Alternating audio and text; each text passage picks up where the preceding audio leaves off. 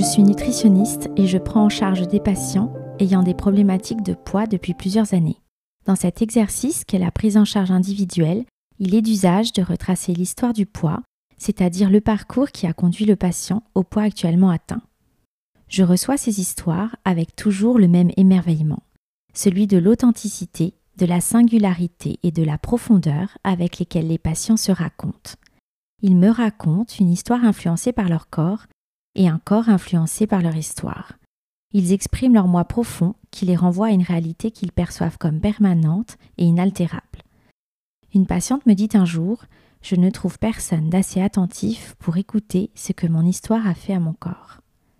Alors, c'est ce que je vous suggère, le temps d'un épisode, de l'attention et de la bienveillance qui susciteront peut-être une résonance personnelle. Je suis Magali Napio et vous écoutez le troisième épisode de Poids et moi consacré à Clara. Nous sommes en 2013 quand elle passe les portes de mon cabinet et n'a alors que 18 ans. Elle m'explique vouloir optimiser son alimentation pour rester dans la catégorie qu'elle occupe actuellement aux compétitions de karaté. Cette jeune fille me surprend par la détermination dans son discours et la pertinence dans l'observation de ce qui l'entoure. Ce fut le début d'une relation privilégiée où j'ai pu l'accompagner sur des étapes clés de sa vie de jeune femme et un fil rouge s'est dessiné peu à peu pour se révéler comme une évidence sur les schémas qui se répétaient.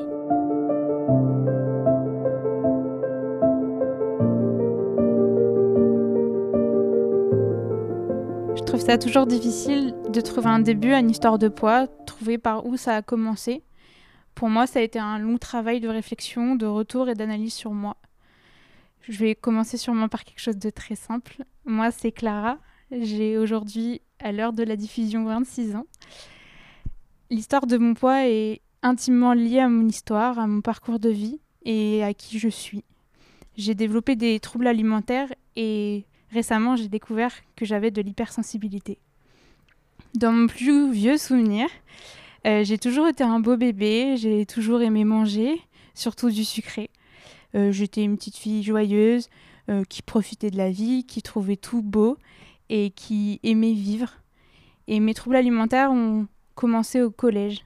Ça a été une période difficile, comme pour beaucoup de jeunes, je pense. Vous vous reconnaîtrez sûrement.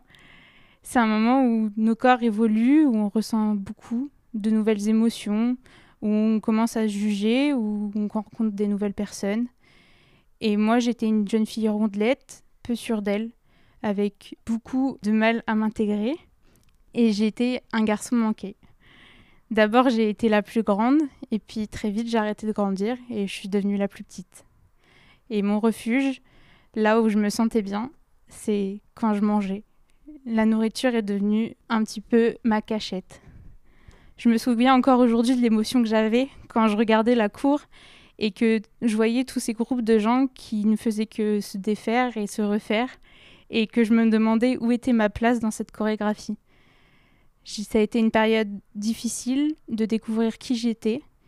Et j'ai eu des moments compliqués avec ma maman, qui ne comprenait pas comment je m'habillais, comment je me comportais, les gens avec qui je traînais. Elle a eu des mots durs, très durs. Des mots qu'on ne doit pas avoir forcément dans la bouche d'une maman. Des mots qui ont sûrement dépassé sa pensée, mais qui se sont gravés en moi. Ces mots, ils m'ont suivi pendant très longtemps. Et j'ai mis beaucoup d'années à les identifier, à les comprendre et à lui pardonner. Cette relation compliquée avec ma mère est intimement liée à ses troubles alimentaires. Elle-même était très peu à l'aise avec son corps. Elle a donc transmis sur moi, je pense, certaines de ses craintes, ses peurs et ses doutes. Et, et donc moi, je me suis réfugiée naturellement dans la nourriture. Le soir, en rentrant après le goûter, je venais toujours manger en cachette. Alors on m'a jamais pris la main dans le sac. J'ai toujours su trouver des subterfuges pour pas qu'on le voie. Mais je mangeais des boîtes entières de gâteaux et derrière à table j'avais plus faim, mais je mangeais quand même. En fait, je me remplissais. Je remplissais un vide, un trou qui avait au fond de moi et que je ne comprenais pas. À côté de tout ça, je pratiquais du karaté depuis l'âge de 5 ans. Le sport a toujours été un endroit où je me sentais bien, où je me sentais apaisée, où je pouvais tout faire et que j'y arrivais. C'était l'endroit où j'extériorisais toutes mes peurs et mes faiblesses et où je m'épanouissais le plus. J'en faisais parfois jusqu'à deux fois par semaine, plus les compétitions les week-ends. Et souvent, j'étais dans la catégorie la plus élevée. Ça veut dire que j'avais pas de barrière au-dessus de moi, que je pouvais faire presque le poids que je voulais. Le plus dur, c'était de devoir monter sur la balance à chaque compétition et de voir sans cesse ce poids devant moi. Et forcément, en compétition, on écrivait sur nos mains le poids qu'on faisait pour pas qu'on se perde des fois dans le gymnase et qu'on puisse nous retrouver et retrouver notre catégorie. Et tout le monde pouvait voir le poids qui était écrit sur nos mains. Ça, c'était le plus difficile. Je me suis jamais fait vomir, mais je me blessais autrement en me pesant ou en traînant avec les mauvaises personnes, celles qui avaient plutôt tendance à me blesser, à ne pas me considérer à ma juste valeur, celles qui ne m'apportaient pas grand-chose au final. Vers la quatrième à peu près, j'ai eu un accident à la patinoire et je me suis retrouvée à l'hôpital. Et c'est là qu'un médecin m'a dit, de façon pas du tout subtile, que je ne grandirais plus, enfin presque plus. À l'époque, je faisais 1m53 et devinez quoi, aujourd'hui, je fais la même taille. Sauf que à ce moment-là, mon plus grand rêve, c'était de rentrer à l'armée et il allait falloir que j'abandonne cette idée. Ça a été une période difficile puisque j'ai dû à la fois abandonner mon rêve, mais aussi arrêter le sport pendant plusieurs mois. Et donc tout naturellement, je me suis tournée vers la nourriture. Encore une fois, ça me comblait et ça me rassurait.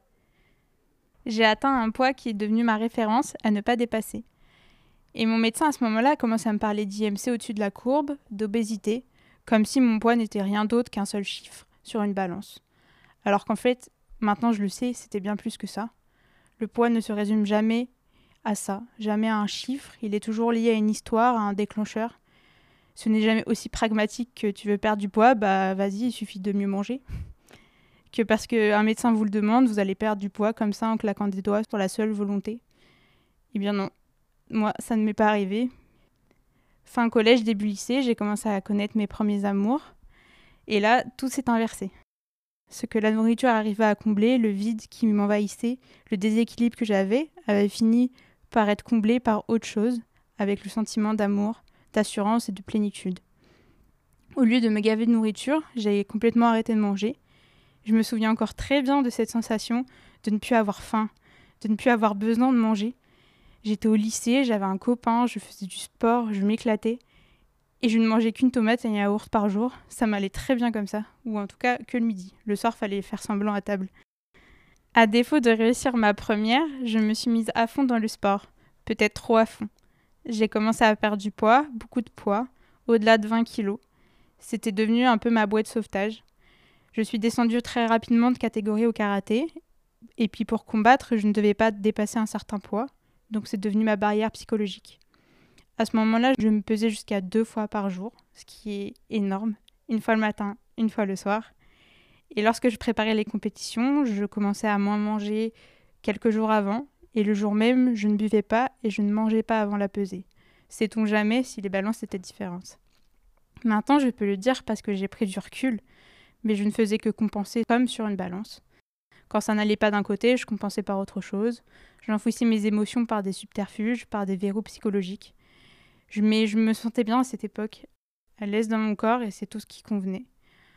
Mon poids, après tout, était descendu très bas, mais c'est pas grave, je me sentais bien. C'était une période au lycée, aussi malsaine que le rapport que j'avais avec la nourriture, qui m'a permis de côtoyer des gens qui m'ont beaucoup apporté, des amours qui m'ont construite et qui m'ont galvanisée. Ça a été une période qui m'a donné beaucoup de confiance en moi mais c'est aussi une période où j'ai construit mes rêves d'avenir et que j'ai trouvé ma voie. Le fait de redoubler ma première m'a permis d'enfin trouver ce que je voulais faire et de m'apporter un but. Étonnamment, tous ces changements n'ont pas trop influencé sur mon poids. Malgré les difficultés dans la pratique de mes études, je m'épanouissais dans ma voie. Mon seul repère au niveau des quantités et de ce que je pouvais manger, c'était pas de jambon tomate. Alors ça a été ça tous les midis.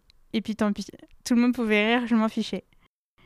L'été de ma dernière année, j'ai décidé de raccrocher les compétitions. J'avais plus le temps de m'entraîner comme je voulais et ça allait être une année très importante pour moi. Je savais que j'aurais pas le temps. Et donc j'ai pris la décision d'arrêter les compétitions. Mais à ce moment-là, ce que j'avais pas du tout anticipé, c'est qu'en prenant cette décision, j'enlevais par la même occasion la barrière psychologique de la catégorie poids. Et cet été-là, on célébrait aussi un mariage dans une partie de ma famille, une partie de ma famille que je ne voyais pas très souvent pour des histoires comme tout le monde peut en avoir. Sauf que toutes ces émotions mélangées que j'avais gardées à propos de ces histoires familiales, combinées avec ma décision d'arrêter la compétition et l'année étudiante qui se présentait, ça a été un tsunami. Un tsunami d'émotions, comme si tout ce que j'avais réussi à cacher pendant toutes ces années, à contrôler, à enfouir, me revenait comme une grosse vague. À mon retour, j'avais pris plus de 10 kilos en deux semaines, et j'avais retrouvé ce chiffre sur la balance, celui que je ne voulais plus voir, celui que je ne pensais plus voir. Mais ça m'a pas empêché de commencer mon année, d'avoir mon diplôme, de vivre des moments de joie intenses, des moments de partage et de bonheur avec mes amis. Mais petit à petit, tous ces démons que j'avais enfouis, ces habitudes, tout ce que j'avais refoulé est revenu.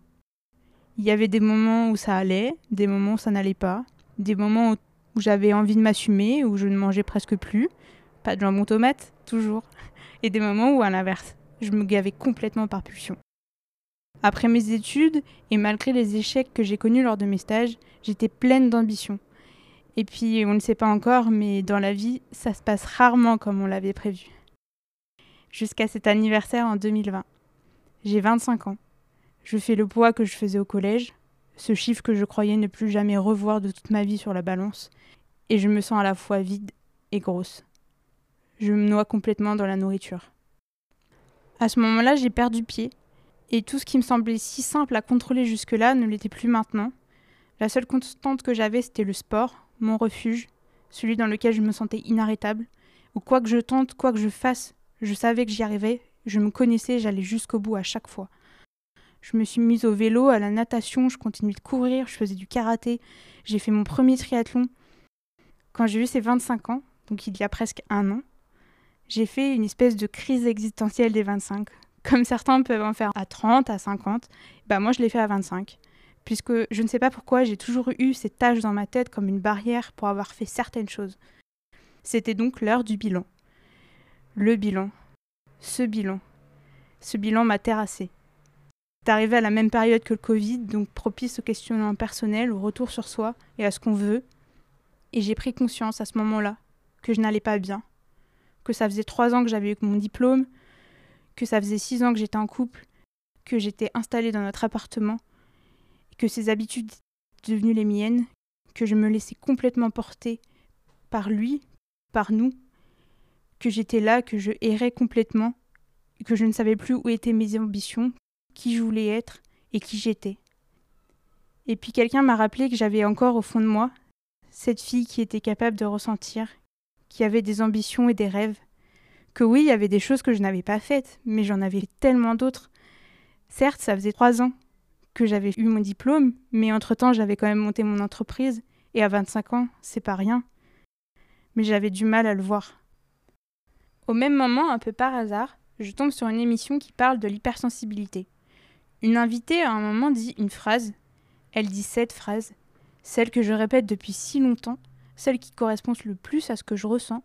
Je mange mes émotions. Et là, j'écoute et je comprends. C'est comme si je m'écoutais parler. C'est moi. Tout ce qu'elle dit là, c'est moi. Alors, je ne me trouve pas si différente. Ce que je ressens au fond de moi, en fait, tout ça, c'est l'hypersensibilité. C'était comme si le ciel d'un coup s'éclaircissait et que je comprenais enfin qui j'étais. Me voilà donc à 25 ans, avec cette information entre les mains, ne sachant pas quoi en faire. Il a fallu et il faut encore aujourd'hui que j'apprenne, que je comprenne et que je décortique tout ce que cela veut dire. Et surtout, il faut que je trouve un équilibre. Mes troubles alimentaires viennent donc de là, mes émotions. Je les ressens, mais je ressens également celles des autres, comme tous les hypersensibles, d'une façon très profonde. Elles me paraissent d'une pureté et d'une violence extrême.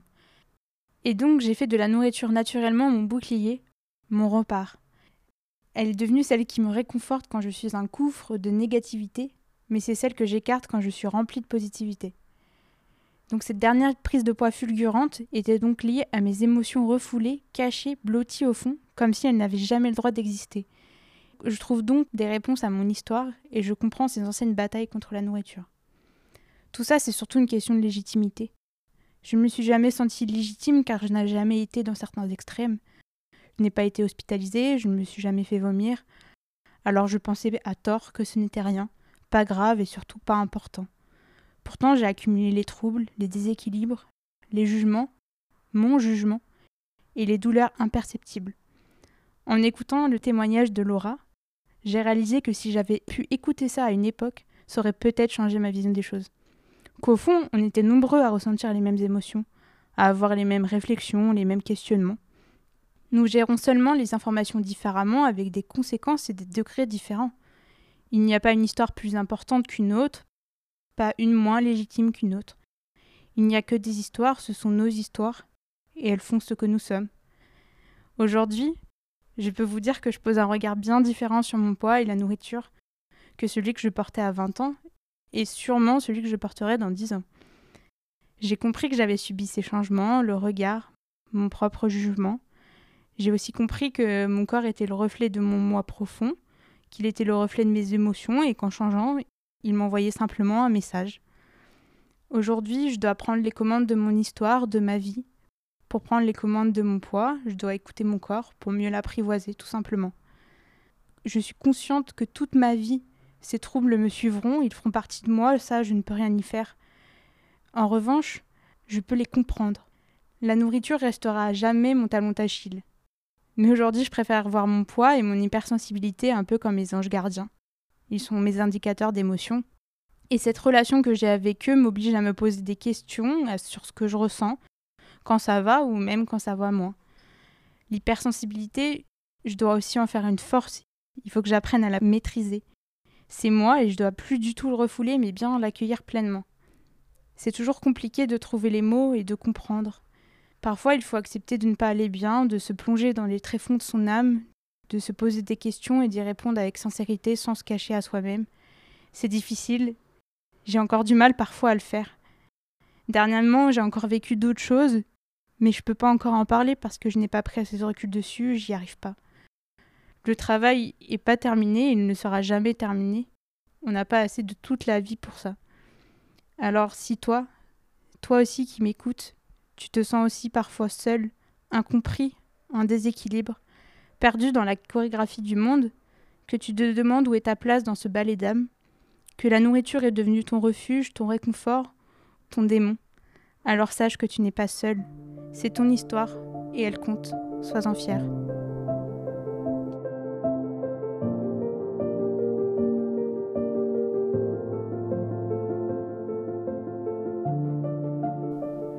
Si ce podcast vous interpelle, vous allez peut-être adhérer à l'idée de venir partager votre expérience à mon micro.